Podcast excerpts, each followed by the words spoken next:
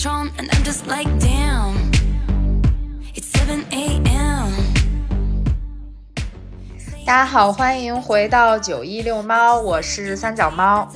我是九一，那大家听到我们这一期节目的时候呢，应该是上班的第二天，祝大家开工大吉。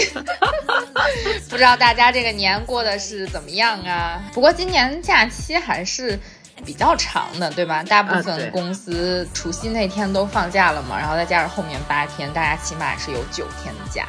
今天呢，我们就好不容易更新一期我们之前就做过的那个系列《Badass Woman》。那这一期的主角就是女演员、女喜剧人、女导演贾玲，以及想讲一讲她大年期间上映的这一部新电影《热辣滚烫》，她也是作为女主演、女导演、女编剧，几乎是全能人来上映的这样一部非常看完之后鼓舞人心的这样一部电影。And we see you over there on the internet.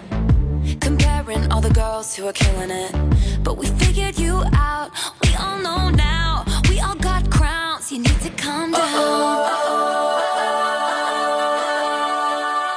其实本来是要这一周应该是更新《强风吹拂》的嘛，嗯，但是看了贾玲这部电影之后，就是热血沸腾啊！我从看完的那一天，我就盼着录这一期节目，因为我有太多太多想说的了，以及我过年期间经历的一些事情都能糅合在一起，跟这一部电影完美的结合在一起，跟大家 聊一聊，尤其是从女性视角嘛，来聊一聊这一期。在此之前，我想说一下，我觉得今年年初，我那天还在极客上面发了一条状态，就是说今年年初到现在，我收到的宇宙能量特别多。嗯嗯，从年初我们看的 Taylor Swift 的巡演大电影，然后到后面。呃，格莱美上面的现场表演就是 Miley Cyrus 唱的那首 Flowers，然后嗯到我们看的这一部《热辣滚烫》，就觉得哇，女性力量好牛逼，好强大呀，就特别特别的鼓舞人心。这是我今年到现在一直我觉得都被各种鸡血，就是各种 优秀的女性震撼。我觉得她们好美好呀，在此真的给这些女性榜样们鼓个掌，觉得她们太棒了。我们生活中就需要这些美好的女性。嗯，那我们就先介绍一下贾玲吧。但是我觉得她是一个国民度非常高的这样一位女演员、女导演。我觉得可能介绍都不用太介绍，就简要的介绍一下吧。她的成就也非常多。那你现在就嗯说一下说她的成就吧。嗯呃，对，第一次认识贾玲是二零一零年的春晚，我当时就觉得、嗯哇，好牛啊！因为很少有女相声演员来表演节目嘛，然后那个节目还很好笑，我刚刚又回看了一下，你放到今天来看，它也很好笑。这次查了一下资料之后呢，就发现她其实是中戏相声班的第一届的学生，然后她是师从嗯冯巩嘛，嗯冯巩就是她嗯一出道的时候，就用这个词吧，就很厉害，出道即巅峰。对，出道即巅 峰。嗯他后面也经历了一些转型，就是他在喜剧方面越走越远。因为我小的时候，我记着我总看那些什么百变大咖秀啊，然后包括像这两年很火的那个《王牌对王牌》对王对牌，对，嗯贾玲在里面就都有很不错的一些表现吧。然后直到她嗯这两年开始做电影，他整个人感觉嗯又上了一个新的高度，就变得更不一样了起来。嗯，尤其是他做电影之后，我是感觉到就是他的创造力非常的牛，他就嗯有很多那种细节拿捏的很稳。虽然他比如说像拍电影嘛，他也不是一个多么有经验的导演，或者说他也不是科班出身的这样一个导演，就是在我们看来，他可能导的这个戏在技术上面略显生疏，就有点那种 raw 的那种感觉。嗯嗯但是他的视角以及他表现的情感来说，都特别的真实，特别真诚，嗯特别的能直击人心。尤其是这一部，我觉得真的很棒。他给我的感觉就是在用自己尽可能的能力去表达自己想要的那个故事呈现出来，然后还非常的接地气，非常的能让人引起共鸣。我觉得这个是他在电影方面特别难做到的一点，因为大部分导演确实，说实话都是男性导演嘛。男性导演不免炫技，这个拍摄怎么手法，这个镜头怎么搞，对吧？镜头语言是什么？怎么怎么样的，搞一大堆那种花里胡哨的东西，浮于表面，我觉得是。但是能把故事讲好，我觉得这是一个她作为女导演来说就很具备的这样一个特质。我可能关注了很多这样女性创作者，比如说上次我们讲那个 Barbie 还有 Taylor Swift 的时候，说起的那个题目是当女性扛起创作大旗嘛。我觉得贾玲也可以归到这一类里面，就是她们都。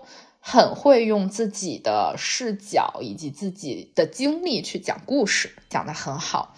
包括他这两部电影，他的成绩也很好。二零二一年上映的《你好，李焕英》，你记得吗？那天咱们去看三部电影连着看，从那个《唐探》，第二部是李焕英，第三部我们看了《刺杀小说家》，一天连看三场电影。李焕英的那种感觉就是非常的贴近你，因为任何人和自己的母亲都有相似的故事，她的感动的点就在这里。她是一个非常平凡的母亲。我记得她当时那一部电影的最后也有这种类似于热辣滚烫的这个彩蛋，她当时放着她母亲的一些照片，然后她就说，从她有记忆开始，她母亲就是一个中年妇女了。她不知道她母亲在少女时期是什么样子的，但是她通过那部电影，其实帮助她也。是回忆了自己母亲之前年轻的时候是什么样的，并且把李焕英让所有人，不仅仅是中国人，全世界人都知道。那这一部电影的成绩其实非常好，在票房榜上它也一直是名列前茅。它的票房成就是五十四亿多。我觉得非常不容易，第一部电影处女作就能达到这样的一个成就。嗯，当时这部电影的口碑也非常好，就是因为它讲的故事非常非常的直击人心，很真诚。然后今年这部电影《热辣滚烫》到现在它应该是上映一周了嘛？它今天我刚刚查的票房是二十六亿多，二十六点五八亿，也是票房黑马的那种感觉，对不对？就是一直在榜首吧，应该是今年搞的好几部都退出了春节档。也没有办法，你争不过人家的票房，对吧？而且话题也非常多，从它一个还没有上映的时候就开始制造了一些话题。当时我印象中，贾玲发了一篇长文，就说这个电影要上映了，快拍完了，她自己也减重了一百斤嘛。这个电影有很多，他付出了很多心血。当时看到的时候，有很多人议论这个体重的问题、减重的问题，所以其实也非常好奇啊，就是说想去看看这个电影到底是一个什么样子的电影。确实，当时的评论也属于那种各种各样的都有嘛，有好的，也有不太好的。毕竟它这部电影是一个改编电影，它有一个原版是日本电影《百元之恋》。我看完了《热辣滚烫》之后，还看了《百元之恋》。这两部电影有一个比较鲜明的对比，嗯，之后再跟大家说吧。还有一个就是，我觉得这个部电影非常牛逼的是，它上映没有多长时间，还是上映的那天就说被索尼买了全球版权。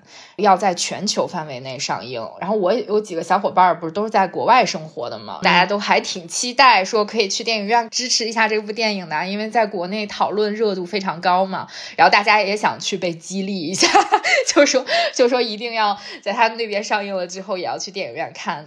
在这里先为导演贾玲鼓个掌嘛，我觉得就是是的，很棒。哎，我觉得这部电影特别圈粉，你知道吗？就看完了之后。不仅仅被他这个电影震撼，也被他这个人震撼。贾玲一定是会成为中国第一个百亿女票房的导演的。嗯，但是就是看是什么时候，期待他这个电影就能够实现。应该这个电影我觉得就可以实现了，可能会超越芭比格韦格女导演。我觉得 说不准啊，拭目以待吧。才一个星期，估计再上映个两三周，应该还。不错的，嗯嗯，那我们就讲讲看这个电影的第一感受吧。你当时比我看早，对吧？你好像上映的那天就去看了，对我初一嗯。就去看了，我是我带着我爸我妈，我们一家三口去看的。然后嗯我也看是嗯对 我看电影的时候，不，我跟你说，我整个被震撼到的就是贾玲的后面展现出来的体能。贾玲里面有一个，她不做了非常多的运动嘛，那些运动我知道都非常牛逼，因为我在健身房基本都做不出来，就尤其是腹部核心力量的，像现在很火的那个动物流，还有她抓着嗯。杆儿，然后呃空负重引体向上漫步不负重引体哦向，那呃个哦对太空那个漫步哦那那个超核心哦对那个核心都超级难的，我当时也觉得他的他的核心超女他的体能嗯，嗯、非常棒。然后后面给了一个镜头，不是他做硬拉嘛？因为我最喜欢的嗯健身房运动就是硬拉。当时我就在看到底硬拉了多少公斤，那个镜头闪的太快了，而且他健身房那个片儿都是那种 大薄片儿。嗯然后我说到底多少？出来之后我就在查，过了好几天，然后大家才说是硬拉一百二。120但是嗯你知道硬拉一百二是一个非常牛逼的一个事情，尤其是在贾玲的情况下更牛逼，是她拉的时候是六十公斤，六十公斤呢，它是两倍体重一百二十公斤嘛，这都不算啥，是他硬拉一百二，他都没有带助力带，他用的是正反握的方式，就是完全靠自己的小臂力量。把这个蹬起来，然后我在那儿就想，说这个人练的啊，太狠了，太狠太狠了。然后我就觉得非常非常的厉害吧。然后我是从电影嗯、呃后半段的时候就开始是眼泪就是忍不住，就是说实话，我觉得前边四分之三可能三分之二，我觉得都有点无聊。我看的时候，我觉得节奏有一点慢，但是到后面你真实的看到他本人的改变，包括他在剧中呈现的那个改变，以及结尾的时候他倒下，不是给了所有的一个闪回，交代了所有他这嗯。一生经历过的这些事情对，差不多吧，就从他受委屈开始，非常的非常的棒，非常的棒。嗯。你最起码能够跳脱出原来的自己，我觉得就是一件非常不容易的事情，很棒。我看完感受就是，哦，硬拉实在是太牛了，定了我今年的硬拉目标，我先定个一百公斤好了。那你现在能拉多长多少公斤？我能拉六十啊，但是我的六十是做训练的组，就跟他不一样的是，我体重比他重嘛，就是你一定要看你是他自身的两倍哦体重嘛，所以他的一百二是很厉害的一百二。嗯，我的感受就是，我觉得首先这个故事很好，嗯它能以一个非常有逻辑的方式告诉你这个人为什么要去练拳击，嗯就是他不是那种心血来潮，或者说我为了取悦这里面的雷佳音这个男拳击手啊，或者是怎样的，我要练拳击。他前面你虽然会觉得比较无聊的那个部分，我觉得他是在以这个故事一重一重不断的往上加码的方式，告诉你杜乐莹为什么要去练拳击。嗯因为到他从那个长镜头就是上楼梯嘛，一一层亮一层亮一层亮，然后回到自己家里，然后风把他家的窗户吹开，然后后来你发现其实他是跳下去了，对吧？哦就是到他那个已经坠入谷底的那个时候，这是所有周围的这些人以及他经历的这些故事给他加码，到最后他已经相当于触底了，不行了的时候，嗯所以他练拳击这个时候给我的一个非常明确的告诉我，他练拳击不是为了任何一个人，不是为了复仇。首先，有很多人在想，就是老娘就要做给你看，就是证明嘛，我怎么怎么样，我就要以一种那种复仇心态。但他不是，我觉得他那个时候就是觉得，既然我还活着，那我就要为自己活。我觉得他抒发的这个观点嗯非常的明确，在这里。这是给我最大的一个感受，就是要为自己。他当然，他中间讲了很多故事。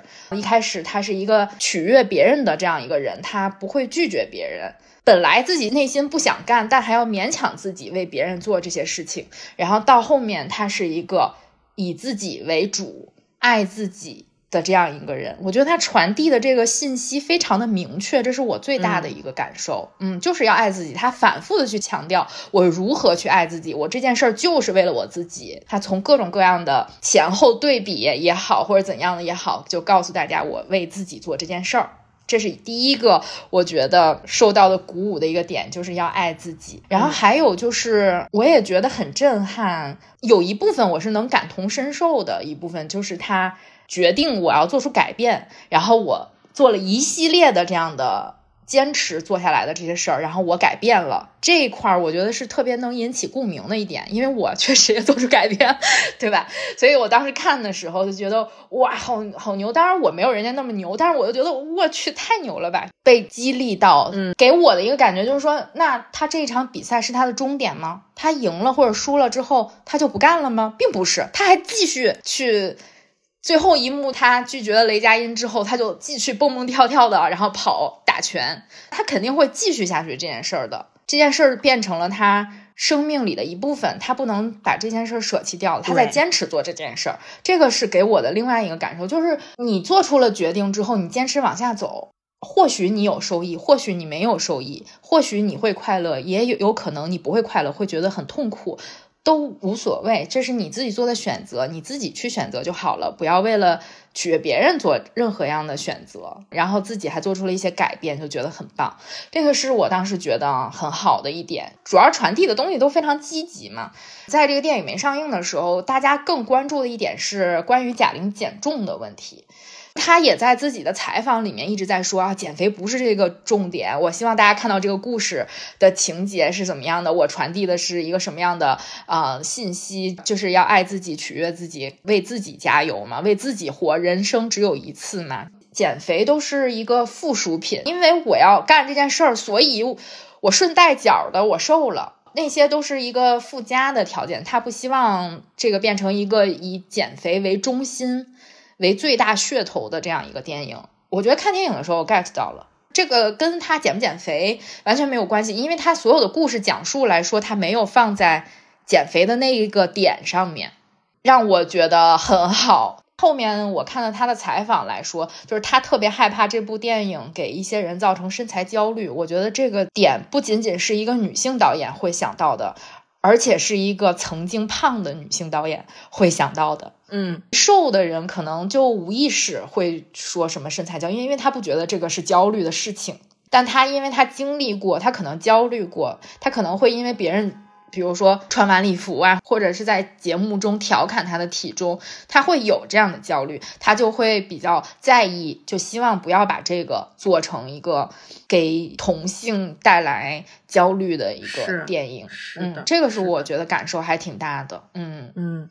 嗯，当然后面也挺能感受到共鸣的，看到做的这些努力终于有回报的时候，感觉非常快乐。就看这个电影，嗯，前半部分我倒没有觉得特别拖沓，前半部分反而有一些地方我觉得还挺有趣的，因为他毕竟是个喜剧演员出身嘛，他很多笑点是从前面的某一个细节呀或者怎么样的一些表现出来的。那后面呢，就是非常燃的那种感觉，哇，就那种我太牛了，然后就陷入了一种。我也要牛，就那种感觉就被鼓舞到嘛。最大的感受就是感觉这个假期有被鼓舞到，嗯，最大的收获吧，应该是这个假期。嗯。然后我不知道你有没有看过《百元之恋》那个原版电影啊？嗯，我看过，我之前看过。我现在挺想讲讲这个电影跟它原版电影有什么区别的。其实《百元之恋》这个电影，因为我是在看完的第二天就看了这个，那个女主角也挺牛的，她是重启人生的那个女主，对，她还演过《小偷家族》等等。她是一个在日本，就这个女演员啊，在日本并不被特别看好，因为大家都觉得她长得丑，所以。他的戏路可能有点受阻，但是他其实演技很好，后来受到了很多人的承认嘛。他跟《百元之恋》的这个女主，他俩也挺切合的。但是我看日本的这个电影的时候，我就好难过呀，我都燃不起来，你知道吗？直到最后，我依旧是非常难过的一个状态。跟我们这贾玲这一版有什么不同？它首先日本的文化就非常的丧，它一上来，它不仅仅是这个故事有多丧，它的色调也非常丧，对，它的画面也很丧，它的画面整体也很丧，它的音乐也很丧，然后这整个那些人。都非常丧，他们从不同的点 丧到底。我当时觉得日本文化真的是有一种你摆脱不了的那种丧感。但是贾玲这一部就是一开始，她虽然这个人，你看她说十年我没有工作，在家里有点啃老，家里的妹妹也不待见她，对吧？嗯，有各种各样的矛盾在。你依旧觉得这是个喜剧，还挺欢乐的，也不觉得说给你一种特难受的那种感觉。我后来看了贾玲一段。采访，贾玲就说，因为她觉得中国人打骨子里是一个积极向上的民族，跟日本不太一样。日本有一种丧文化，确实是在那里体现的。嗯，中国不论是调侃还是怎么样来好，它比日本是欢乐很多的，所以我觉得它这一点落地还落得挺好的。就它改编的很贴合中国的实际，就是我们文化的实际，没有那么那么的给你那种感觉非常压抑。日本那个片子从头到尾都是一个很压抑的一个状态，包括我理解的这个女主，日本就是原版这里面的女主，她为啥要去打拳？在我看来，她是被便利店的人强奸之后。她觉得我得保护自己，首先，她是以一种防身的那种感觉去打拳的，嗯嗯，跟贾玲这一部不太一样。贾玲这一部给我的感觉是一个触底反弹，我全部都不行了之后，我决定改变，我要为自己改变。日本的给我的感觉就有一点说我要报复你，就是那种报复心态有那么一点，我下次见着你我就打你，因为他后来是打了他们便利店里面的另外一个工作人的一个男的嘛。嗯，包括他的结尾我也不很喜欢。这个女生最后她其实打拳到最后比赛结束了，她还是跟她那个窝囊废男友一起走了。这一点贾玲的结尾改编的是雷佳音约她去吃饭。哎，雷佳音那个人叫浩坤儿对吧？浩坤约她去吃饭，他说。看心情吧，改天吧，我不想跟你吃饭，我也不喜欢吃牛蛙。他说了很多拒绝的话，因为在这个时候他已经变成了一个为自己而活的人，他不想再取悦任何一个人了。他看不上这男的，我就拒绝你。但是日本电影里面呢，是给我的感觉啊，是这个女生她也不喜欢那个男的，但是她还是被那男的牵着走了，就是他也没有拒绝他。给我的感觉就是他改变的不够彻底，你知道吗？我觉得这是一个日本的一个文化，就是顺从。包括我们看《强风吹拂》也是，它有一个等级嘛，就是学长制的这种一层压一层的感觉。嗯，依旧在这个日本文化里面，这个女拳击手她依旧把自己放在。比前男友低一等的层次，所以他就被拉着走了。他虽然哭着说：“哎呀，好疼呀，或者怎么怎么样的”，他还是投身到这个男生的怀里。这一点我不喜欢这个结尾，就相比来讲，我更喜欢咱们这一版的结尾，就觉得这一版结尾处理的很好。结尾依旧是一个向上走、积极向上的一个状态，就是我不需要你，我自己可以，你让我独自快乐，我可以的。嗯嗯，力量感会强。百元之恋，我的感受是，他后面攻击性会非常强。他开始练拳之后，他的拳风、拳速，他整个人的风格都是非常具有恶狠性的。对，有一点恶狠狠，就属于是我要干死你这个世界的那种感觉。但是，呃，贾玲处理的其实就更多的是想。变成一个不一样的自己，我都不愿意用更好这样子，就想变一个不一样的自己，想做出一些改变。他风格是不太一样的。你说的这一点让我想到了，他们好像是在路演中，然后谁说的？说是不想说说要做更好的自己，他去表达的是更好的做自己。我觉得这一点是挺好的，就是他其实就是在更好的做自己。嗯，在接受了自己、接纳自己之后，说我还可以，我可以的。我可以不需要你这些人，我不需要从乔杉的怀抱里跑到雷佳音的怀抱，因为我现在有点记不住他们的在剧里的名字啊，所以就是在用演员的名字代替，但是并没有对演员有任何的。冒犯啊，只能这么说。我们这个改编版，我觉得在这几个方面做的还都挺好的。但是他们有一点啊，还有一个细节，我想说，就是《百元之恋》的片头，它也是出那些演职人员名字嘛，主演、导演那些，它是以便利店那便签儿或者是食品袋上的名字那个形式出现的。在咱们这一部，就是贾玲这一部是杜乐莹晚上去夜市，然后拿点串儿什么的，在前面走，然后就路过了很多人。猴哥八戒那块就是动作指导，然后后面还有什么音效什么，都跟他们在夜市里面碰到的那些人有关系。然后包括后后面主演就出了一对那个老年广场舞队，那个里面说还有雷佳音和贾玲的爸爸，就是把他们所有人的父母都搞成了一个，然后就写出主演贾玲、雷佳音。然后我觉得这一块做的特别有创意，这片头做的特别好，片头做的真的很好。虽然你看的是它是借鉴日本电影的片头，但是它做出了自己的特色，真挺不错。嗯，然后就想再说一下，我觉得从这个电影里面能看到一些女性导演特有的这样的镜头语言吧。我看到也有一些网友们在讨论这个，就比如说给人印象特别深刻的就是他从那个综艺现场录制回来了之后，回到家，然后走那个楼，其实是一个大场面嘛，大广角的一个镜头，然后他上楼梯，然后一层一层楼的那个灯就亮，亮一个灭一个，亮一个灭一个，直到他回家，然后外面的雨越下越大。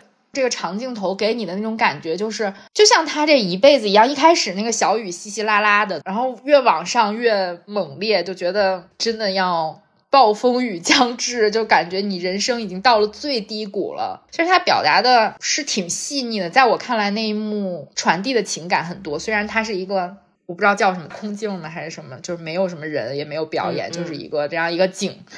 但给你的那个感觉就挺好的啊！我看到他们主创人员也去聊这个镜头，然后就说贾玲说特别害怕这一幕大家会掏手机，因为觉得会无聊。但是我印象中没有哎，这一幕给你的感觉就是好心疼他的那个感觉。大家可能掏手机给这一幕拍了个照片儿，我觉得哦，或许有可能。对对对，一个是这个，然后还有一个就是。他后来打工的那个烧烤店的那个老板，他就想骚扰杜乐莹，对他动手动脚的性骚扰嘛。这个时候，他的镜头就整个对准了男老板，没有对准杜乐莹。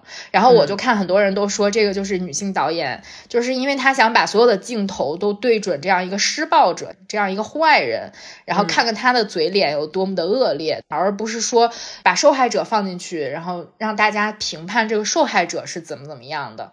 其实我们之前聊过很多，就是关于性骚扰的事情的时候，呃，比如说大家有一个完美受害者的理论呀，或者发生这样的事情的时候，很多人都在攻击受害者。但是这个时候，她作为一个女导演，她把所有的让你所有的视线都对准了这样一个坏人。审判他的那种感觉，在这一点，我觉得也是跟日本的那个电影做的非常不相同。日本的电影在这一幕的时候，其实它的施暴的程度是要比贾玲这一版要恶劣很多。他们便利店的男员工嘛，就把女主角就推到了一个小旅馆里面吧，然后就强奸了她。女生一直在拒绝，然后这个男生就不肯。在这个时候，我就觉得他给了观众一个感觉，就是这个女的也乐意。在这个时候，好。好像从你的生理反应上来看，是一个你情我愿的一样，所以这个男的忽略了女主跟他说我拒绝你。我觉得这个地方处理的就有一点像，其实这个女的也有罪啊，被强奸之后就马上打电话报警了嘛。那报警的时候说话也很平静，我觉得这个时候你给人的一个感觉也属于那种，你看他也没怎么样，对吧？他也没有受伤，他也没有怎么样，所以这事儿就可以过去了呀。你也没受伤啊，你也没死，对吧？看到贾玲那个电影是把所有的目光都对准男老板的时候，我觉得有一种对就应该这样的感觉。哦，嗯，很正确。啊，我很认同你说的贾玲就对施暴者的这个拍摄手法，但是你刚刚说的那个打电话的那个，我有一个不一样的感觉，嗯，就是我理解起来，《百元之恋》的这个女主可能她之前对很多事情就是不太在乎。因为人懒到一定的极致，或者说你情绪低到一定的极致的时候，你可能表现不出来那么浓烈的情绪。但我理解起来是这个事情对他来讲，呃，有伤害。因为我一直都觉得是那个男员工是用武力制住他的，在他所有反抗的过程中，那个男员工都是一拳把他。打晕，就他打不过去。然后他打电话的时候，那种很平静的感觉，就给我是这个事情确实对我来说没有什么特别大的呃伤害，但是我依旧要反抗你，我要报警，我要整死你。就是他可能自己内心并不对，这是你作为一个女性观众所理解到的，但可能会给男性观众理解的就是说他也没有怎么样嘛，所以这件事儿也没怎么样嘛。所以我觉得他这一部电影。这样呈现出来就会给人造成一种误解，就说这个女生其实没怎么样，但其实她有怎么样，对吧？她想反击，只是反击不过。但是你从她的语气是判断不出来的，你觉得她好像经历了一件非常平常的事情，但其实并不是，在她内心已经引起了暴风雨。但作为可能是比如说她的文化背景来说，呃，作为我们这种高文化背景的国家来说，就是很多事情。它表现不到表面上，包括中国其实也是，就是有一种中庸文化在嘛。就是咱们不去探讨这个文化的事情，就是说从这件事儿来说，我觉得那部 电影的导演就没有贾玲处理的好。那肯定，这个，嗯，所以我觉得作为女性导演来说，她是有很多优势的。她通过自己的镜头语言、她的叙事方式，以及她剧本上的创作，怎么样表现这个故事，以及他的表演，他怎么呈现这一个人物的情感，我觉得很多方面他都是有他女性独特的优势，他的视角、他的体会等等，来抒发到这个呃电影里面，就给人一种。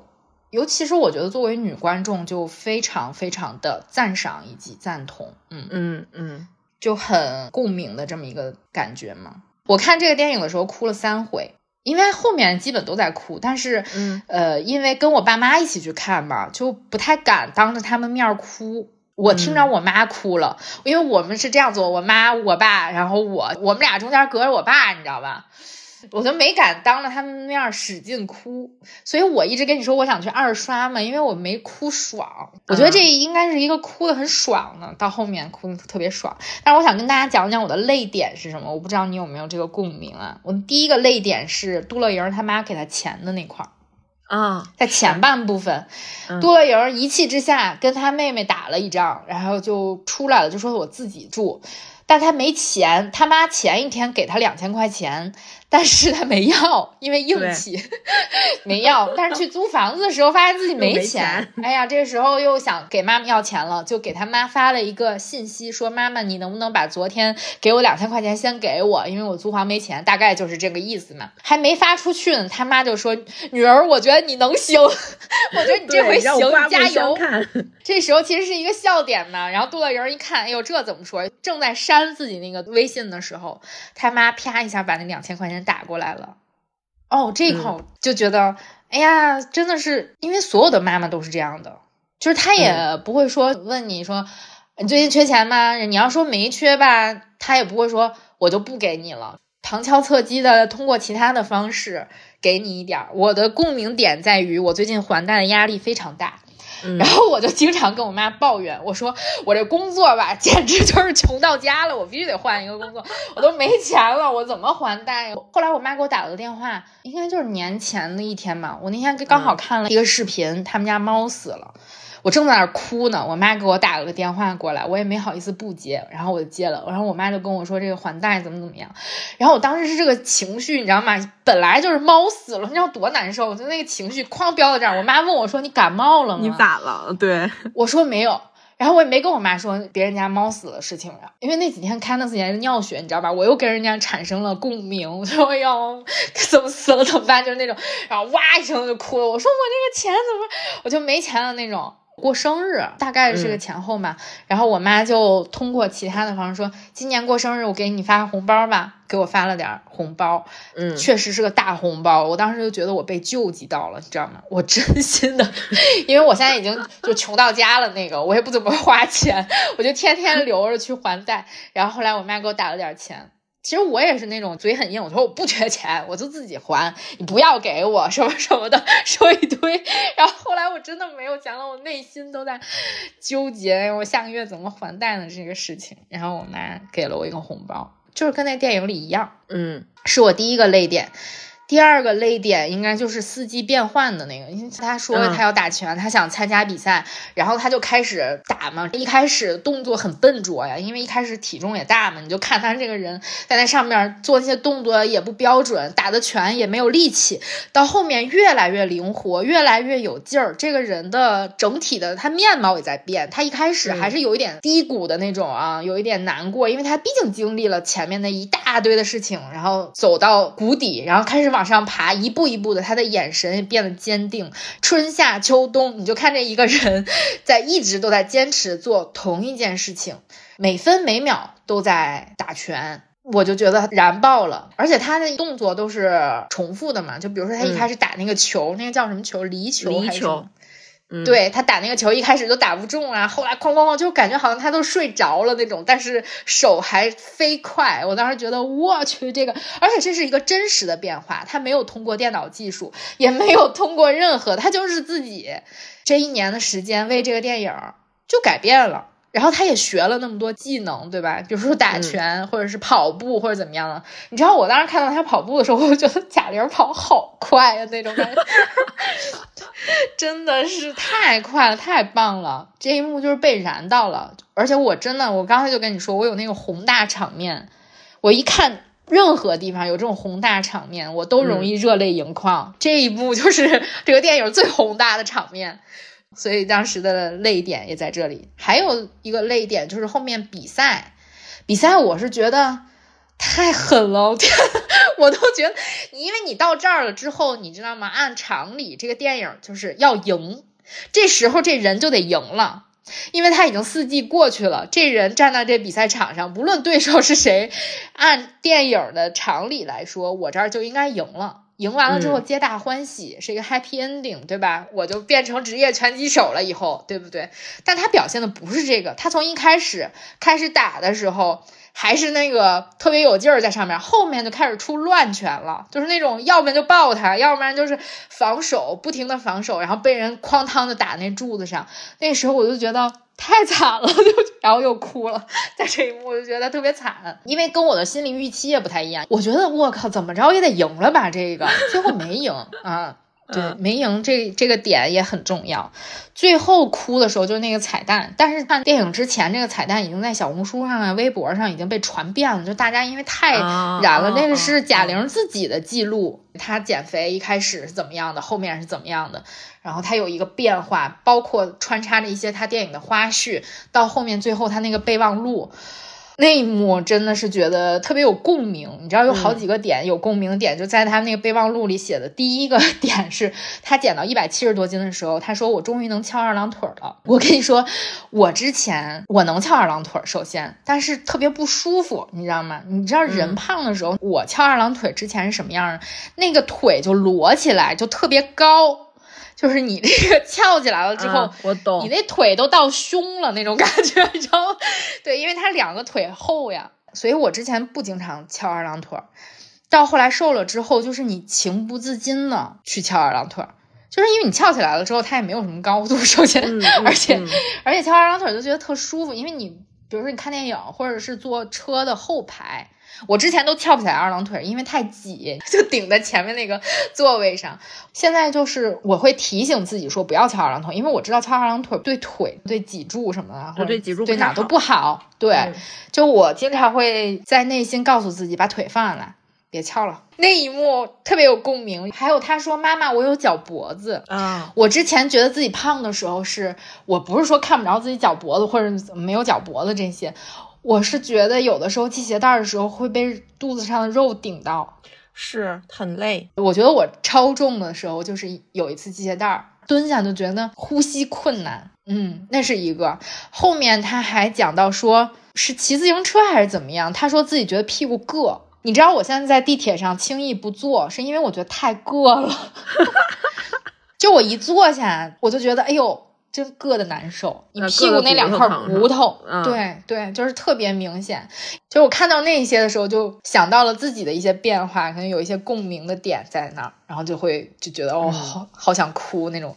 你去年一年也很不容易的，但其实我没有觉得那么不容易，你知道吗？在我回忆看来，我觉得挺开心的，没有那么不容易。因为我看到贾玲一个采访，她说那是她的血汗泪。当时我看到她说的时候，我就立马想到了 Taylor 那个歌词。他的 Tears, Blood and Sweat，他那个 You are on your own, kid 那一句里面，他就讲到了。我觉得就是你在为自己创作或者怎样付出的时候，所有人都是模式都是一样的，就是你都得付出你的血汗泪。嗯，你无论你的血汗泪是从什么形式付出的，但他的付出的模式都是一样的。嗯，是很震撼，很被激励到。你有什么泪点吗？我就从后面就一直在哭，你就从后面前面没有哭，我就从 我就从看到他硬拉一百二之后，后面我就一直在哭。打拳那个部分，呃，我倒没有说觉得他会赢，因为专业选手跟普通选手的差距很大，非常大。贾玲状态很好，她处理的就是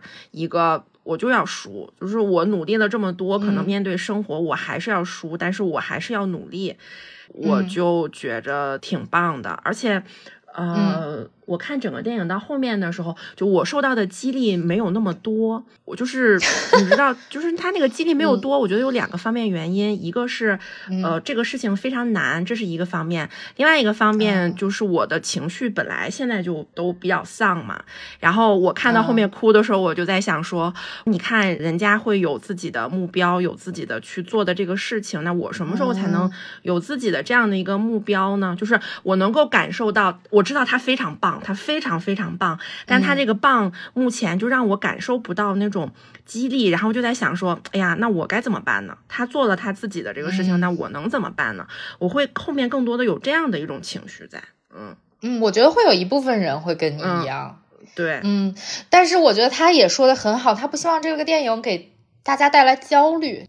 如果你有这样的，比如说类似于九一这样的想法，就是说，哎呀，人家那么棒，我该怎么办呢？我现在不知道该怎么办。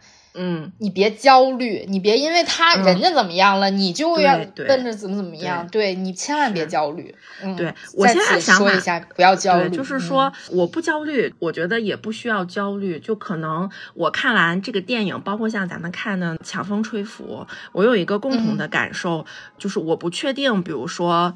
呃，跑步这个事情，或者说减肥这个事情，对我来讲有什么样的一个好处？就是我不认为这个事情做了就对我一定好。但是我现在想法是，我先去做，因为反正在他们跑步里面也是跑着跑着你就跑出来点儿，就是你先找个事儿去干，然后你这样能把自己从泥潭里面往外先呃拽一拽，不要让自己就是还是处在那种非常呃丧的那个情绪里面，先找个事儿干，干着说不定就会有变化了。嗯。嗯，我觉得可能杜乐莹也是那么想的，就是我先找个这个拳的事儿，我也没想说一定要怎样，对对，我也没说他他是想参加比赛，但是他参加比赛也没说我一定要赢了这个比赛或者怎么样，我就是先先干着，先练着，走一步看一步，我就是先练完了之后我能合格我就去，我争取去，以最好的那种形式，就是我去争取，但是去不去得上。另说，也有这种感觉在，嗯嗯。这电影里你有什么细节给你印象特别深刻的吗？细节就是他们俩，他跟他姐打架 啊。那 我觉得怎么就打不过呢？他妹妹，对对，他跟他妹妹打架，然后我就想说，怎么能打不过呢？你好歹用我爸经常来说我的词，就是膀大腰圆的。但是其实后面我想，他可能那个时候。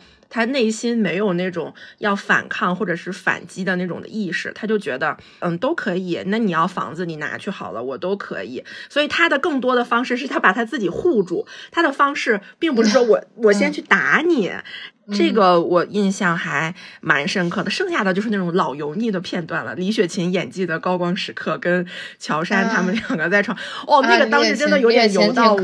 对，然后啪一个巴掌的时候，瞬间又解油了。我觉得这个还蛮好，然后还有就是杜乐莹不已经瘦了去跑步嘛？他们不是遇到了他们两个嘛？然后那个里面就。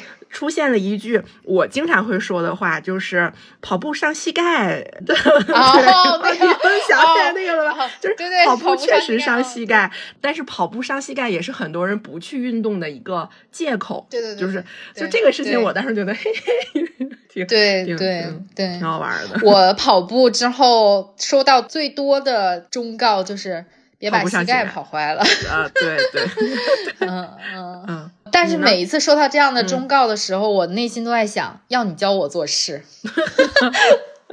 我还挺喜欢的一幕是，呃，也是杜乐莹瘦了之后，她回家帮忙嘛。他们家有个便利店，然后浩坤就去买冰红茶，还是不是买，是再来一瓶，拿了一瓶盖儿，说兑奖。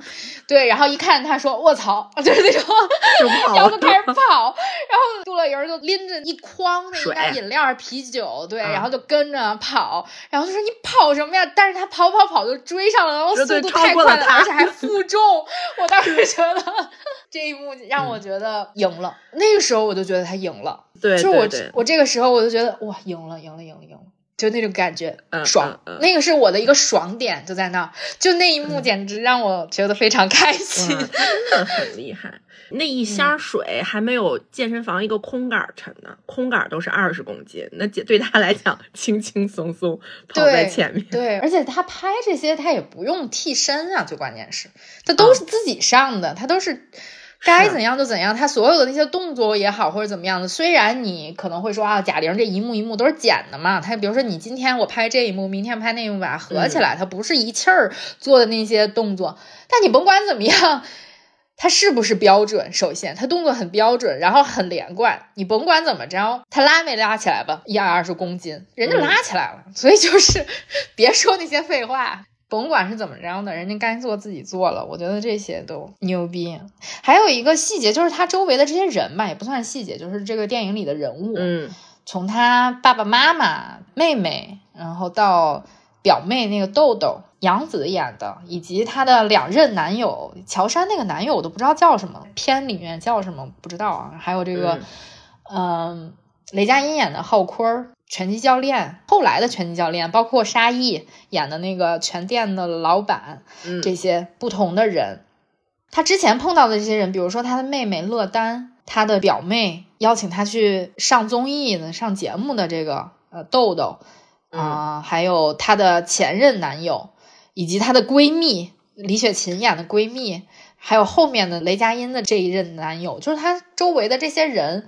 我看到他自己的分析，就是说他不想把这个点放在这些人多么恶上面，多么坏，他不想凸显这些人是多么坏，但他想演的是这些人是多么平常，就是生活里面嗯都有这样的人，很多人都是自私的，为了自己的利益，比如说像杨紫演的这个豆豆，就是为了自己能升职能转正，那我就骗一下这个姐姐，嗯让她去参加这个节目，对吗？然后编点理由，她因为知道这个乐莹的性格，就是她不知道如何拒绝别人，像这种人善被人欺的那种感觉啊，在生活中会很常见。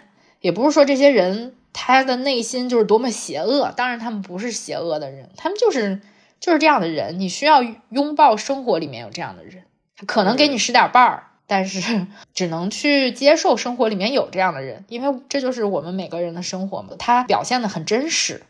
然后还有包括她的闺蜜，就是李雪琴演的那个，我也不知道在剧里面叫什么。她这个闺蜜跟她的友谊的开始，是因为她俩在学校都被排挤，因为她们俩都比较胖，别别人都排挤她俩。你说她闺蜜真想跟她成为朋友吗？也不一定。嗯，她只是没别的朋友，所以只能抱团取暖。我觉得这种事情也会经常发生。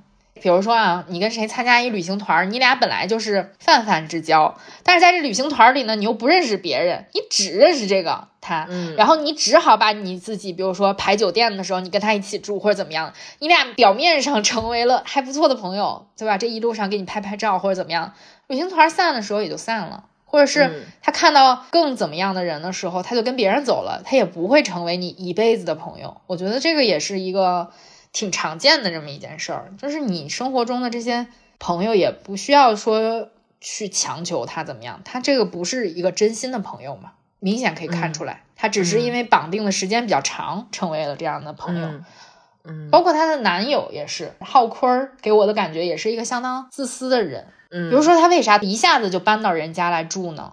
他肯定是因为自己没钱呀、想占人便宜嘛。条件不好，对，对他想住人家乐莹自己租的那个房子，想让乐莹给他做饭。虽然他俩肯定是有点感情在的，因为毕竟下班的时候看到乐莹跑过来，他还是很开心的，对吧？也也是有嗯开心的那一面的。但是他也有自己私心的那一面，他不是说我真爱你或者怎么样的，或者他为了自己的面子跟自己哥们说说这不是我女朋友，那么爱对，嗯嗯啊，没那么爱，只是这个时候可能需要取暖，需要你出现。当然，乐莹在那个时刻，她被需要，她也是觉得挺好的，因为这个世界上还有人需要她。但是后来她发现并不是真心需要她的时候，她也做出了自己的选择。还有就是关于赢的这个事情，打了这个比赛之后，她其实没赢嘛。而且乐莹也不是一个爱发朋友圈的人。之前她那个烧烤店大姐还说：“你咋不发朋友圈呢？生活多美好，记录一下呗什么的。”对，他也不发。但是他比赛结束了之后，他还给自己拍了张照，然后发了一个朋友圈，然后他就写了终于赢了一次。但是他跟那个浩坤来接他的时候，他就说差点就赢了，说差点赢了，跟他讲。然后乐莹就说赢了呀，已经赢了。他俩对赢的定义是不一样的，不一样的嗯我觉得这里可以更深入的讨论一下，就是赢是什么。而且我在看他们演员的采访的时候，就说这一段其实拍了几条，然后雷佳音想表现的是，嗨，你付出了那么多，也受了那么多，这不还没赢吗？他有一点那种就是嫉妒的那个心理在，他演了一个那么一面，就是你这不也没赢吗？就那种感觉。嗯然后，但是乐莹就说赢了呀，嗯，所以你觉得，嗯，赢是，或者我们引申一下，女性的成功在这里是如何定义呢？嗯嗯，我觉得他这个最后他拍的这个输赢啊，可能也不嗯只是局限在男性或者是女性上面。我现在就觉得你能做出改变，你就是赢，因为你年纪越大的时候，你会越觉得。世界是一个每个人都是在不停的推石头，然后滚石头，就是每个人都像西西弗斯一样，每天做一些这样的事情。你有很多问题等着你去解决，但是只要你内心有一定的改变，你愿意去做出一些努力了之后，就算是赢。比赛的结果不重要，比赛的结果它一定是不重要的，就看你自己内心怎么样来看待你自己了。所以乐莹说她就是赢了呀，我就觉得就是赢了呀，你很牛逼了，已经就是赢了。嗯，我觉得这一点，呃，在我看来是可以体现出男女对于赢的定义是不一样的。对于男性群体来说，他可能比如说受自己的什么 荷尔蒙或者怎么样的一个，嗯他的这个是生理机制给他的影响就是打就得赢，把你打倒，我就赢了，就才算赢，得冠军，让别人对我刮目相看。这时候嗯所有的鲜花掌声送给我，我叫赢。我所以我觉得这个浩坤他代表的这男性群体，他想到的赢就是说，我就是嗯实实在在的赢了，我把你打败，得拿名次，我就是赢。嗯对，嗯对于乐莹代表的一些像我们这样的女性来说，什么叫赢？或者说经历了她那些事情，什么叫赢？赢可能并不是说别人给你多么大的认同，他的嗯赢在于我坚持，我打完了。我就算赢，我之前一遍一遍的被敲那个戳，说不合格，不合格，不合格，我合格了，我参加了这个比赛，而且我参加的要求是什么？打完，嗯所以就是赢了。他给自己的设定的目标是我要打完，那我完成了这个目标，我就叫赢。他得到的是自我认同，所以我觉得男性、女性对于赢的定义不一样。男性的赢来源于社会认同，嗯来源于同性认同，就是别的男的觉得你牛逼，或者是违心的说一句“我觉得你牛逼”，对吧？嗯，可我内心不承认你多么牛逼，但是我表面上恭维你。啊，那这个男性他认为，嗯，老子赢了，但女性的 赢来源于我不在乎你怎样想我了，这时候我不在乎比分是多少，我设定的目标我完成了，我改变自己了，我能更好做自己了，我赢了。我觉得这个嗯是完全不同的，这是一个极大，在我看来啊，嗯极大性别冲突的一幕。在于他们所代表的性别群体啊、我我不知道有没有过分解读啊，但是我当时 看到的时候，我就是这样理解的。我觉得女性太棒了，就是给我的感觉就是女性的成功，嗯，或者说女性的赢，并不需要别人给你多么大的认可。嗯，因为我们现在给女性成功的定义呢，来自于父权制社会的社会规训，它其实是来自于一个男性主导社会给你的一个价值观，以及来自男性凝视、来自男性视角的正确。嗯但是男性视角就正确吗？我们现在一直在质疑这件事儿。凭什么他们算正确？嗯为什么我们不能自己定义我们自己呢？这个是就是那一幕给我的一个深思嘛。嗯嗯，你这个说法有点点醒我，就是女生好像做，咱们就说更好的自己，好像就是打破枷锁，打破自己身上的枷锁，打破社会给你的枷锁，就已经是做自己的。男性他们作为制定这个的过程，就是他他需要的事情是往上走，在他身上好像没有那么多枷锁。我证明自己成功，是我往上再上一个台阶儿。然后就可以了。这个真的嗯好不一样啊，这个真的非常不一样。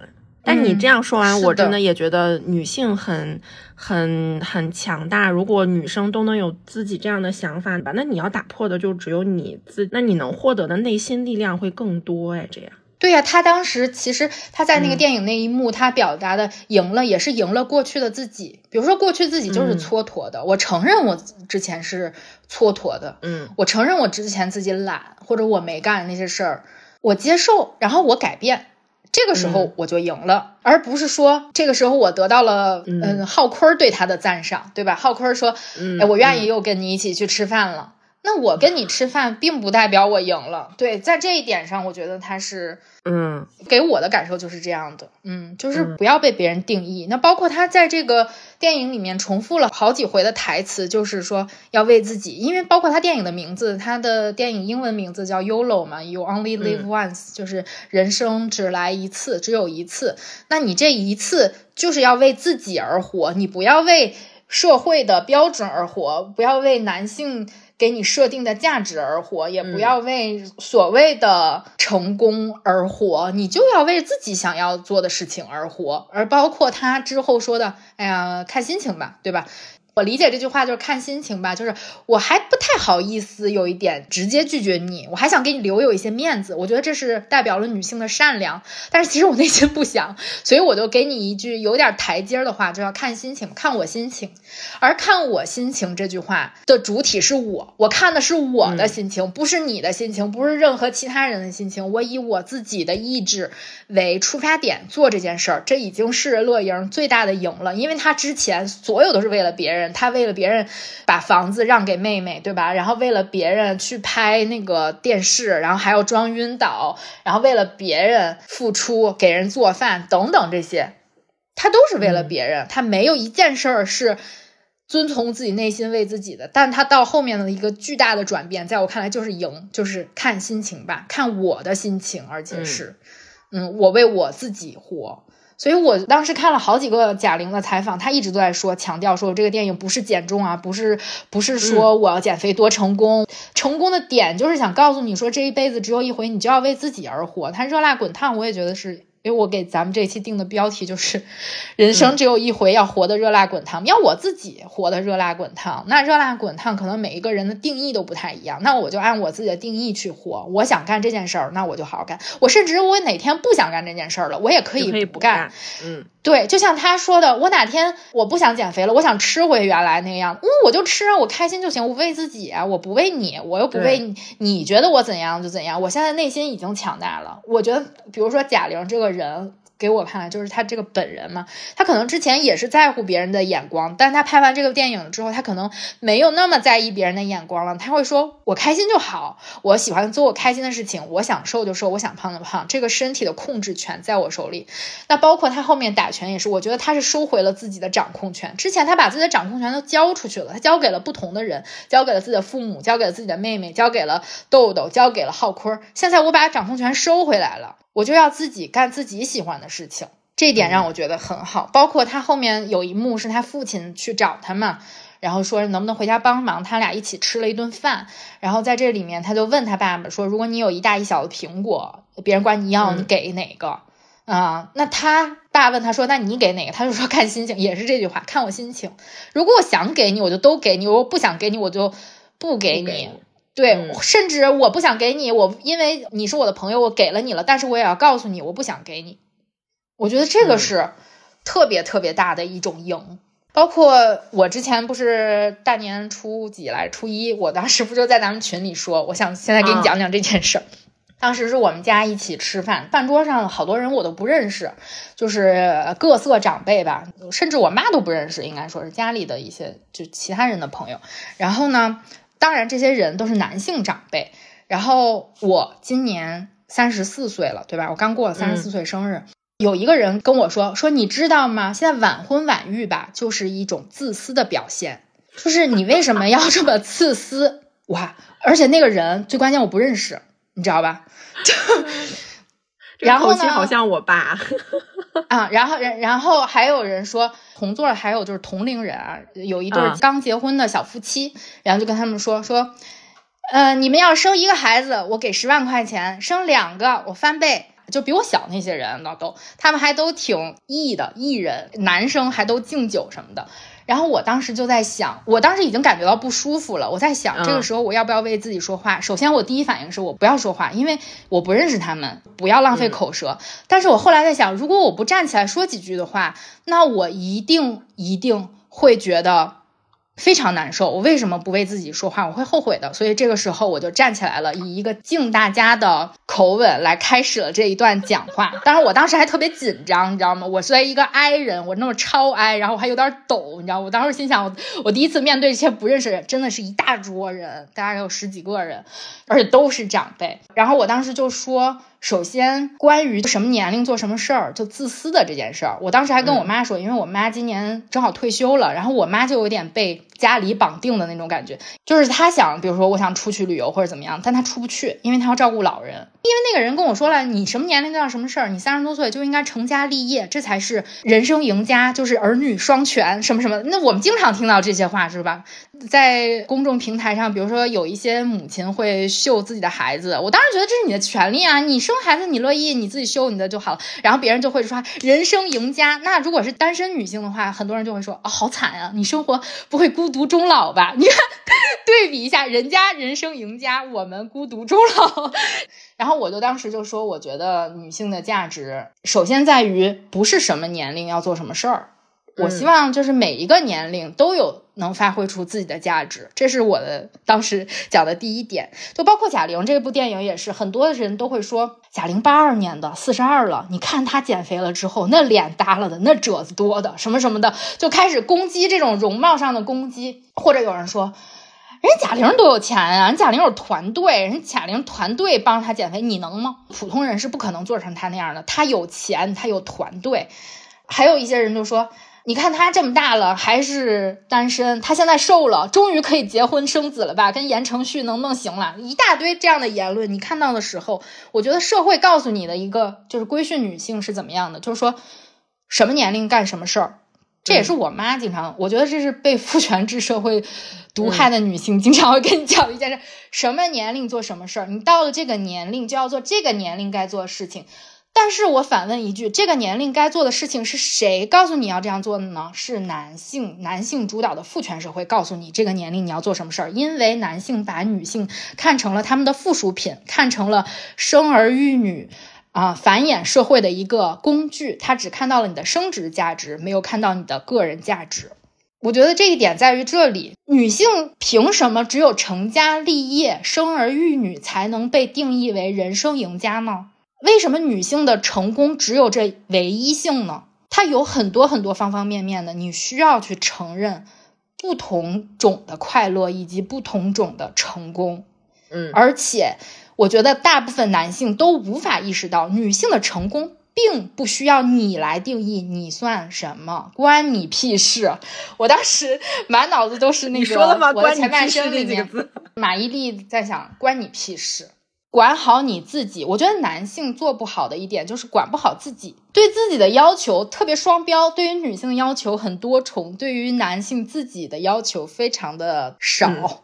所以我就在想，贾玲她以自己的这么一个女性榜样力量告诉我，任何年龄都可以做你想做的事情。四十二岁怎么了？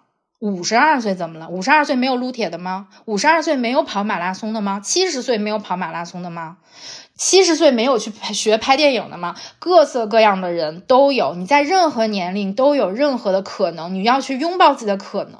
你不要让这个社会告诉你什么年龄就做什么年龄的事儿，你要说什么年龄都可以做任何事，任何我想做的事都可以去做。这个是我觉得不仅仅是要告诫男性群体的，也要告诉我们女性自己，我们可以做这些事儿，不要被他们定义了，不要再被社会的。成功学所规训了，没必要，那不是正确的。不要把自己往他们的规则上面靠，没必要。千万不要让这样的思想来控制你，收回自己的掌控权。你想做什么就做什么。我一直觉得女性的自由，包括女性的价值，以及所谓的女性主义，我都觉得是应该是做自己想做的事情。是有自由去做自己想做的事情，是有自由去做选择，而不是说我被任何一个什么主义所困住。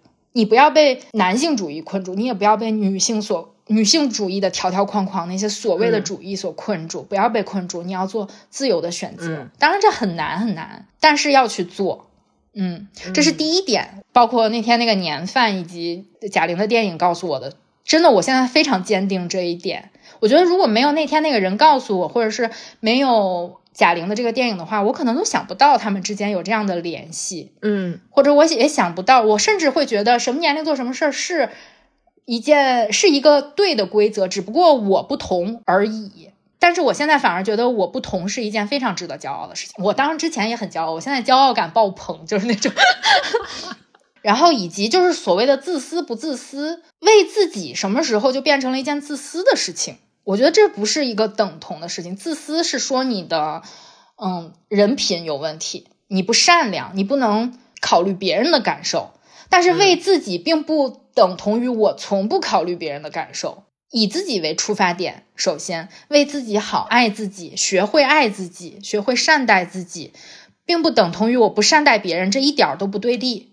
我觉得很多男性会把这个当做一个很对立的事情。我觉得很多男性的就是脑回路很直啊，就是他们就是非此即彼，就非黑即白，他只有两个，他没有中间那些弯弯绕，他就是他思想太简单。嗯，这是一点。然后还有就是女性的价值到底是如何体现的呢？为什么我们会被别人简单的会归类到一个就是你的生育价值是你最大的价值？很多人，很多男性觉得你结婚就是为了去传宗接代，他们还是这种非常老旧的思想。但是我觉得女性价值体现在方方面面呀，你自己做自己想做的事情，开心都是你的价值所在。你没有必要让别人花钱给你什么十万二十万跟叫卖一样的来定义你的价值。然后我当时就跟旁边坐在我旁边那个刚结婚的那个妹妹就说。嗯，我也不知道他能不能理解，但是我的出发点就是这个。我说你千万不要因为结婚或者别人给你生育的压力，你就会觉得我的价值就在这儿。你结婚了也可以做任何你想做的事情。我结婚是为了我自己开心，首先对吧？然后我结婚完了之后，我依旧可以做那些我没结婚的时候还在做的事儿，当然是在道德和法律允许的范围内的这些事情啊。你的价值由自己定义，不被别人定义。我的价值由我自己定义。你说的这些唧唧歪歪的，也对我产生不了什么负面的影响，反而激起了我的斗志，就是那种感觉。嗯，感谢这位男性。然后我那天听了一个播客。具体播客的名字我不太记得了，我应该可以会贴到那个咱们评论区里面。是梁文道还有周轶君，梁文道和周轶君他们两个在讨论《艳女》这本书。然后我当时觉得，呃，梁文道我觉得算是一个就是男性群体里面女性主义比较觉醒的这样一个人嘛。他讲了一个让我忽然明白了一些男性为何而男性的一个理论。然后他在说男性群体的认同感，他就说男性群体的认同感其实来自于男性，他有一种同性认同，他需要得到同性认同，当然肯定跟他这个性别的生理机制是有关系的。动物世界 就是这样的，对吧？你比如说狮子，你看了，它这一群狮子里面，它就是只有这一个领头的雄狮，它的生理机制就是这样的。你你俩打，谁赢了，那个就走。他需要得到其他男性的认同，他的认同感来自于他的同性。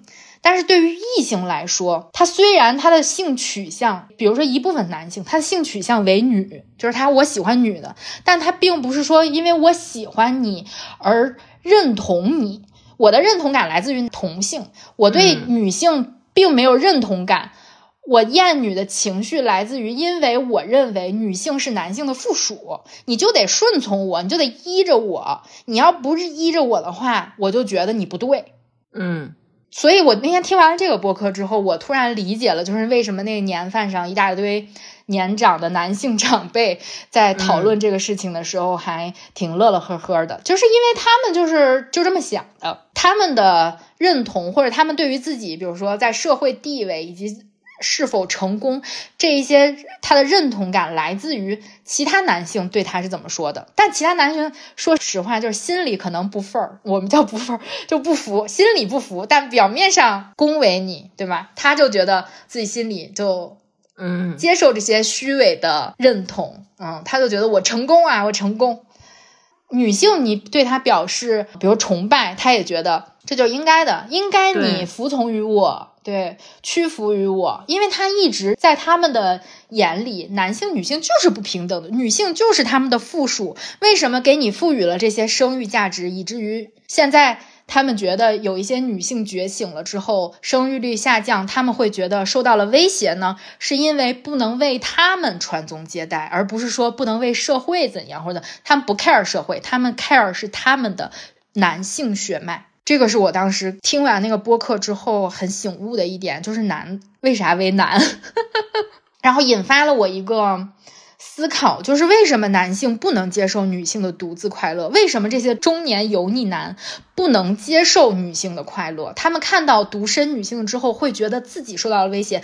为什么看完贾玲的电影之后，不能承认贾玲的成功，不能承认贾玲在票房上成功，不能承认贾玲在导演上的成功，甚至不能承认贾玲在健身方面的成功，还要说贾玲有团队啊，贾玲有钱呀、贾玲的钱是你给的吗？贾玲的钱是你赚的吗？不是贾玲自己赚的吗？为什么这些男的会破大防？我看到很多人都破防了，各种各样的说法都有，攻击他的长相，攻击他的现在的身材，攻击他的一些理论，或者怎么怎么样。为啥他们会破防呢？是因为我觉得女性不再属于男性的附属的时候，他们会觉得自己受到威胁，因为他们的本质是觉得女性属于男性的嘛。就包括这个浩坤儿，其实也是在那里面讲，你赢了，那咱俩去吃饭，就好像我赏你的。我之前因为，比如说你胖，我跟你分手了，我现在因为你瘦了，我看得起你，我跟你去吃饭，我我再跟你谈恋爱，还是有那种施舍你的那种感觉。其实不是呀，其实内心我们就是 跟贾玲一样，我不喜欢吃牛蛙，我不需要你跟我的奖赏，我不需要你的认同，我依旧能做好我自己。这个时候，我们已经不 care 男性对女性。接不接受了的问题了，包括他的团队，就是电影的团队，在最后他发那个朋友圈的那一幕的时候，他说，嗯，团队的一些人建议说，建议让对对给他点赞，是我不知道是建议他后来那个何坤教练给他点赞，还是浩坤给他点赞，反正就建议一个人给他点个赞，然后他就说我不需要他给我点赞，这个时候我就是想让他独自快乐，我觉得贾玲太棒了，这个时候他传递思想太对了，谁要看你给我点赞，只是记录而已。并不需要你来给我点任何的赞，我不看你给我点的赞，你给我点完赞或者评论了之后，我出于礼貌给你回一个，但是我并不是说我的呃能量来自于你给我的点赞，对对我的价值，你点不点赞，我的价值都在那儿，都那么高，跟你给我点的赞一点儿关系都没有。这个是我看电影和 通过这一顿饭。给我的感受吧，就是男性和女性就是不同的。嗯，当然我们是一个被教育的过程，但是我们看到女性群体在不断往上走，在不断进步，在不断的觉醒的时候，我们内心是希望就是大家共同进步的，就是男女不要有太大的分裂鸿沟，我们一起进步。但是像他这个赢不赢的道理，我觉得也在体现在这里。如果我那天不站起来说这句话的话，会怎样？是我那天在思考的一个问题。如果我那天在饭桌上没有站起来会说的话，首先是我自己心里过不去。但是我站起来了之后，会对这几位男性长辈造成什么样的影响吗？我相信也不会。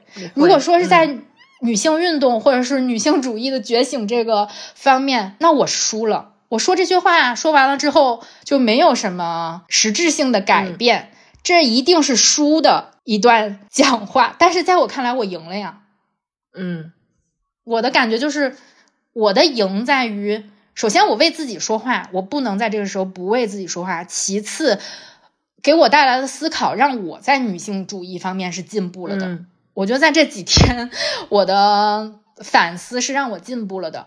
嗯，甚至我觉得可以点燃一些，包括我姥姥、我妈的一些。女性主义火苗有没有？嗯，因为你在这个时候是需要为自己同性群体说话的，甚至那个小妹妹，我也觉得，我当然理解她肯定知道自己的价值不仅仅局限于生育价值。但是在这个时候，我觉得如果别人肯定一下的话，我觉得她应该也可能会感受到一点点小的力量吧。甚至我们同辈的这些男生、这些小弟弟们，我觉得他们也应该知道要在任何场合去尊重女性吧。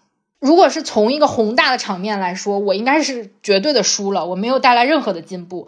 但是从细微的方面来说，我觉得我是赢了的，在这一个，嗯，就像乐莹打完了一场，我坚持说完了，我我要把我表达的都说完了就可以了，我赢了。我相信很多很多的人，他们以后也一定会站起来为我们这个群体说话的，那就是在慢慢赢的一个过程。我不能因为我今天这一场输了，我就不干了。这个是我也是从这个电影里面得到的一个鼓励，嗯就是我不能因为我这一嗯场比赛输了，那贾玲，你看她再也不打拳了吗？她还是照样打拳，她还是照样跑，她还是做自己喜欢做的事情啊，她继续做自己喜欢做的事情。实体上的这个输赢没有影响到她，她还继续做自己喜欢干的事儿。那我们也是，我们在一场女性运动的大辩论中，我们输了。那我们就不再弘扬女性主义了吗？我们就不再为同性群体说话了吗？永远不是这样的。我们即便是这一次我没抓着这个，比如说在地铁上，这一次我没抓着这个咸猪手的性骚扰的男乘客，那我下一次我就不抓了吗？我还是要抓呀，我还是要为我们说话的呀，对吧？嗯此时的输赢并不代表你做与不做。我觉得很多人可能，包括像嗯浩坤代表的这一些人，他输了他就不干了。你看他是不是不干了？他这一场输了，他这一场别人给了他三万块钱，他觉得自己赚到了，他就不干了。他虽然口头上想说我要赢，我要赢，我要赢。但是他不赢的时候，他就没动力了。他的动力来自于实体的输赢。我这场比赛输了，我就再也不干了，老子就去搬砖了。就这样下去了。什么热爱不热爱的，他也没有那么热爱。他的价值是别人给他构建的，来自于外在因素。嗯然后贾玲的赢，他的价值来自于来自于内心肯定。嗯对，所以他在不断的强化自己，他在变强大的时候，他才能把自己支在那儿。所以就是很多我们在说，比如说信仰体系或者怎么样的，我们的价值观，你的价值观如果是靠别人的肯定来构建的话，早有一天会崩塌的，因为嗯所有的外界因素都是不稳定的。包括你自己，其实说实话，有的时候都是不稳定的。你建立的基础太不稳定，有一天崩了，你可能就重塑就比较难。我不是说你永远重塑不起来，你重塑就比较难，你要从头开始，你要去排除万难。就比如说那浩坤，他以后他也可能他还再去打拳，他没有说他不能再再打拳或者怎么样，但他重塑就相对来说比较难，因为他的价值观太受到外界的那些干扰了。但是杜乐莹就不一样，他的嗯后面的重塑是自己建立起来的。他掉下去的时候，他从那楼上掉下去的时候，没有家人，没有妹妹，没有豆豆，没有男朋友，没有这些外在因素，他是靠自己站起来的。他那个电影里面几个场面也是，就是他。几次倒地嘛，第一次是被妹妹推倒的，第二次是别人就是那豆豆让他在那个舞台上啊倒的，自己倒的，他都是被别人倒的，别人打倒的。这个时候很难站起来，确实是。但他等到他自己跳下去的时候，没人叫他，这时候他的内心跌入谷底了。之后他想，哎要不然我自己试试站起来吧。虽然他也很疼，但他站起来了之后，这个时候你的力量来自于内心的力量是非常强大的。嗯他即便是在那个拳台上被人打倒了，被人数八了，怎么怎么样，他还是可以站起来，因为他想站起来。他的站起来不来自于说别人教练说你站起来，站起来，站起来。那些教练可能的喊声对他来说只是一个外界噪音而已，让他站起来的就就是他自己。所以一定要肯定自己，这个是我觉得电影给我们很大的一个激励。嗯，你最后这段发言，你知道吗？就是有被 鼓励到吗启发到了我。我我现在不太容易被鼓励到，但是会启发我。哎，所以我跟你，讲，我看完这个电影之 后，我想了很多很多很多，因为它跟我的现实生活太贴合了，有很多事情就是我正好需要这个宇宙力量，它就给了我这个宇宙力量，很开心。这个电影整个给我的鼓舞特别大，嗯，好深刻，比我感受到的要呃深刻很多。所以我觉得在年初就能受到这样的鼓励，来自一一个如此优秀的女性，我觉得真的要给贾玲点个赞，badass woman，绝对的 badass。超级 badass，牛很牛，嗯很牛。嗯嗯，你知道那电影演完的时候，就有一种舍不得，你知道吗？就想，哎呀，抓紧再看一遍或者怎么样的，就看了很多很多的物料，就是看一回被感动一回，就是在你的手机上不停的刷各种，比如他的采访啊，然后他的什么什么，然后就发现。贾玲真的有很多，比如说我后面想到的一些电影里面的细节什么的，嗯可能当时第一次看的时候没有特别大的感受，在她采访里面会觉得哇，真的很细腻，她想到的很全面。她作为一个导演、编剧、演员，她做的非常棒，她已经是嗯用自己竭尽自己全部所能去奉献给这个电影，我就觉得真棒。而且她最后表达出了自己想要表达的那个东西。就很好，尤其是我觉得不仅是我吧，应该有很多很多的人被这个电影鼓励到，嗯，而且肯定有很多女性观众被这个电影鼓励到，有很多健身人被这个电影鼓励到，就有很多很多的人从方方面面被这个电影鼓励到。比如说别人就说：“哎呀，我看到他硬拉了，我也去健身房。”可能有这种情绪，然后我就去健身啊，或者是怎么怎么样的。我觉得这个都特别好，就是你从任何一个角度被鼓励到，都是这个电影的一大成功。好电影应该是可以给人带来力量的，不是那种笑一笑就完了。但是我觉得这种让人反思、给人力量的电影，就是很大的成功。嗯，必须要给他点个赞，简直太佩服贾玲了。非常就是这两天被贾玲圈粉圈的太全面了，我有点 感觉你有点入坑了。期待她之后的创作。我觉得她创作的以创作出身的人就是不一样，嗯，而且她有这种女性独特的视角和传递的价值都很好，嗯。很棒。最后再总结一下，就是我觉得片子很真诚。我甚至都觉得嗯有没有、没有被鼓励到，是因为我自己情绪的问题。但是我依旧觉得它是非常真诚、非常牛逼的一个片子跟导演哇！嗯然后在听完你刚刚的这一段观后感，然后我就觉得他嗯可能埋了很多、呃，我我第一开始的时候没有想到的点在里面。嗯，就可能嗯会能够给人更多的启发。当然，我们一直都觉得，只要女性导演拍片子，女性导演能获得这种世俗意义上的票房上的成功，就是一种进步，就牛逼。只要你拍，我就去看，嗯这就是一种很牛逼的事情。但是，嗯，真的很棒。而且说到最后，其实我很喜欢这个电影的名字，就是“热辣滚烫”这四个字，它带着一种有色彩、有事儿干，不是说像。呃，我自己的状态，或者说《百元之恋》里面体现出来那种非常灰色、非常丧的那种状态，它让你觉得，嗯你这个人生吧，你得有个那种劲儿，也不是说要输或者是赢，是你得是想着嗯好好的去活一下。我觉得真的，嗯嗯，很棒，很棒，对，嗯，对对对，用他的话说，就是人生只有这一次嘛，所以要嗯。活得精彩一点，以精彩以自己定义的精彩为精彩啊，不用别人定义。嗯，要学会爱自己嘛，像他说的这个电影传达的这个信息，就好好爱自己，做任何自己觉得开心舒服的事情，要从心。嗯，学会听从自己的内心，屏蔽掉一些来自于外界过多的干扰。嗯，有时候你觉得这个社会没有办法改变，或者你觉得怎么还这样的时候，专注于自己，调整一下。嗯嗯，对，因为我们需要承认自己的力量比较微小，很难改变这个社会这么大的一个进程。但是多关注于自己，其实也是一个力量外事的这么一个方法。嗯，多爱自己。哎，我有一个私心啊，贾玲会不会听到这期？那你艾特他，你在微博上艾特果他，如果如果贾玲姐姐你在这里听到了这一期节目的话，我想跟你说，你一定要开心哦，祝你开心。啊，对，祝你开心。我有一点嗯担心很他皮质醇过高，你知道吗？因为太累了这一年。很棒，很棒，很棒！我觉得她嗯改变了自己的生活方式，其实这一点就是挺有共鸣的嘛。就是改变了自己生活方式之后，你的思维方式被改变了，其实你是就打根儿起，你是会开心的，你不会说因为我今天少吃了一顿什么而感觉到很难过。嗯，你吃也开心，不吃也开心，所以就是一定要开心啊！如果你能听到的话，就期待你更多的作品。我们明年春节档见，谢谢你，谢谢你在这今年给我带来这么大的鼓励，谢谢。好吧，那这一期节目就到这里吧，你别笑了。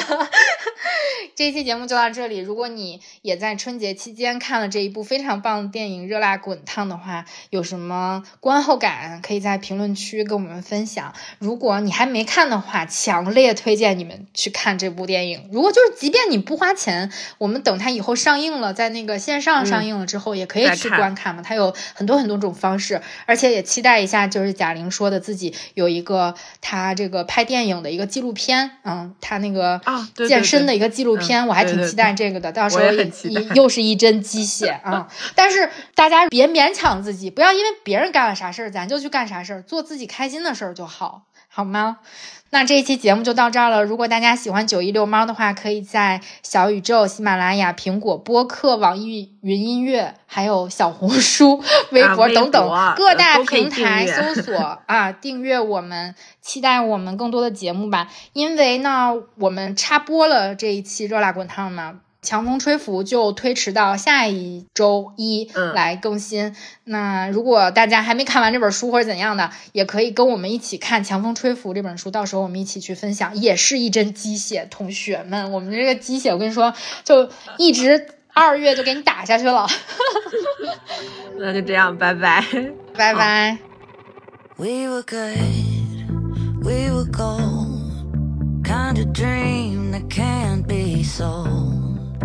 right till we weren't. Built a home and watched it burn. Mm, I didn't wanna